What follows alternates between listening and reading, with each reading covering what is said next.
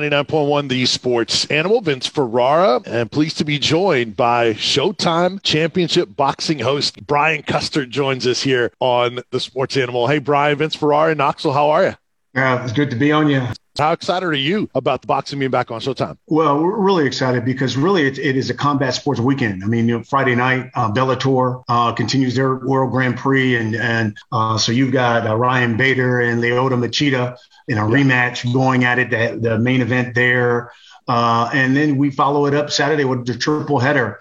And you know, I'm excited only for the simple fact that from top to bottom, you've got great action. I mean, you got a world title fight uh, at the beginning uh, when you got Jerwin Ancajas taking on Jonathan Rodriguez. And, and it's, first of all, you love the little guys because they always throw punches and it's going to be nothing but nonstop action.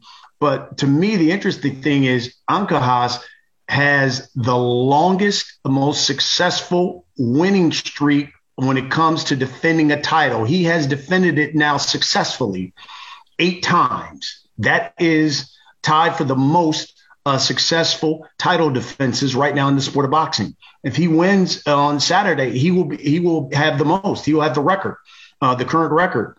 Um, and and then you go to uh, the co-main, which is a 147 pound feature attraction. Eimantas Stanionis, many believe is going to be a real player at 147, which is really the glamour division of boxing, taking on Thomas Dulorme, who has fought some of the top guys from from uh, Terrence Crawford to uh, Ugas, you know, and so this is a real test for Stanionis, who is unbeaten. He's knocked out just about everybody he's faced.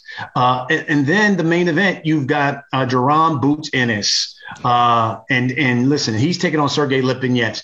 Everyone loves Boots, fights out of Philly. Everyone thinks that he is the guy, that dude when it comes to 147.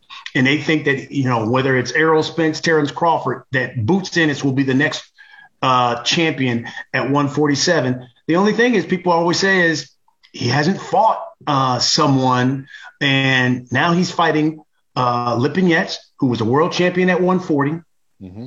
who's in the ranked in the top 10 in welterweight. Uh, so now this is a true test for Boots. It is a great opportunity for Lipinets because the winner knows that they put themselves in line for a, a world title shot. We're visiting with Showtime's Brian Custer, the host of the championship boxing event this coming Saturday night, 9 p.m. on Showtime. So I want to follow up on Ennis. He's looked at as the future for sure. So much hype around him being undefeated at 26 and 0. And you, you mentioned the tougher competition, but if he is legit and passes this test, what's next for him if he checks this box? You, you know, that's, that's a great question because I had a long discussion uh, with Boots uh, just last night, and he said uh, they, without a doubt, want somebody like Yordenis Ugas, who's you know now the champion with the WBA. Um, they want Ugas. They want a Jamal James because they know that you know whether it's a Terrence Crawford, whether it's an Errol Spence, they they don't see getting in the ring with Boots right now because it's like, what's the reward here? This this young super phenom doesn't have a belt. And why would I risk my everything that I've accomplished to fight this little young young lion? So they know that they've got to try to get a belt that maybe Errol doesn't have, obviously a belt that uh, Terrence Crawford doesn't have. And the only way they can do that is going after a guy like Yordenis Ugas.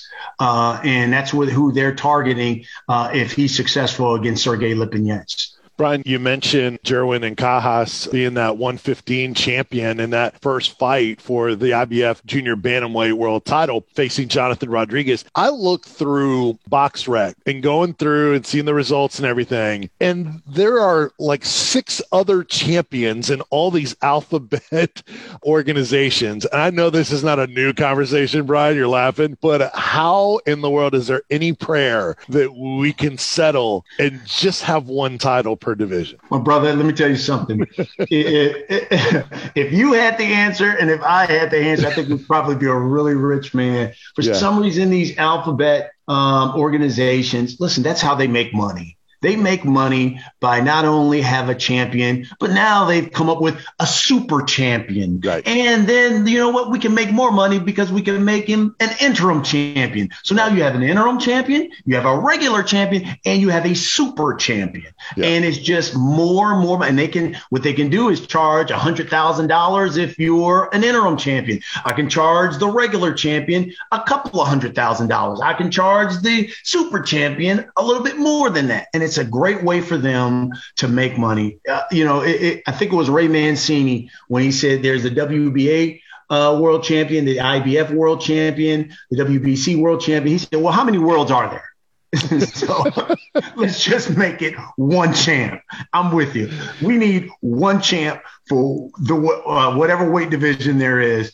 But uh, until you know we can do something with all these other sanctioning bodies and these alphabet, that, that's how they're going to make money. And I guess we'll we'll continue to have this alphabet soup of three, four champions for one weight division. Well said. All right, one other big picture thing for you. We talked about MMA on Friday night and then obviously boxing the next night in your opinion, Mauro Ranallo, who calls both, it will be on the call. He knows this as well. How much do you think boxing and MMA share the same audience? Yeah, I, I think I think it, it, it's blending more now. Mm-hmm. Um, I, I, do. I think I think now it's blending. Before um, I, I, do think you had just your MMA fans and you had your hardcore boxing fans, but you know when you when you do a Mayweather McGregor, and now that you see a number of these MMA guys getting into getting into boxing because they can see the, the type of money that can be made uh, in these fights to be a boxer.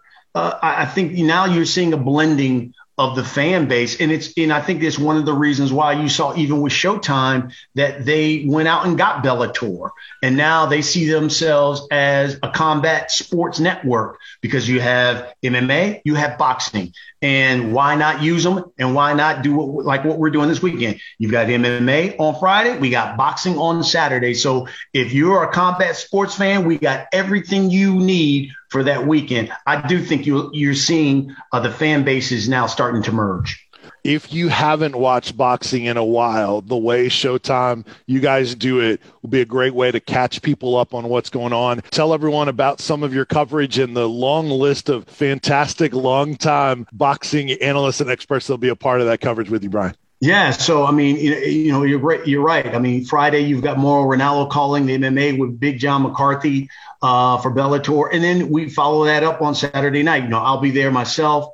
Uh, and then we got Mauro calling the fights along with Al Bernstein. We've got Abner Mares, who's a you know four-time uh, world champion. Um, we've got Jim Gray's coming back. Uh, he's he's finally been vaccinated, so uh, we'll have Jim Gray, uh, and they're allowing uh, him to do interviews in the ring. So we've got Hall of Famer Jim Gray there, and, and Steve Farhood, who's our you know boxing historian, unofficial score. So you know, listen. Uh, I, it's kind of like uh, Drake when Drake says, uh, "I got a really big team and they got a lot, a lot of really big rings." That's what we got. I mean, because we got nothing but Hall of Famers uh, on our roster, sometimes Mauro and I look at each other and say, "Okay, what are we pulling? The, are we pulling our weight? Everyone else is a Hall of Famer but us." Uh, but they're great guys to work with. We feel like we're the best in the business, and we're certainly going to um, do our best and provide the best coverage that we can this weekend.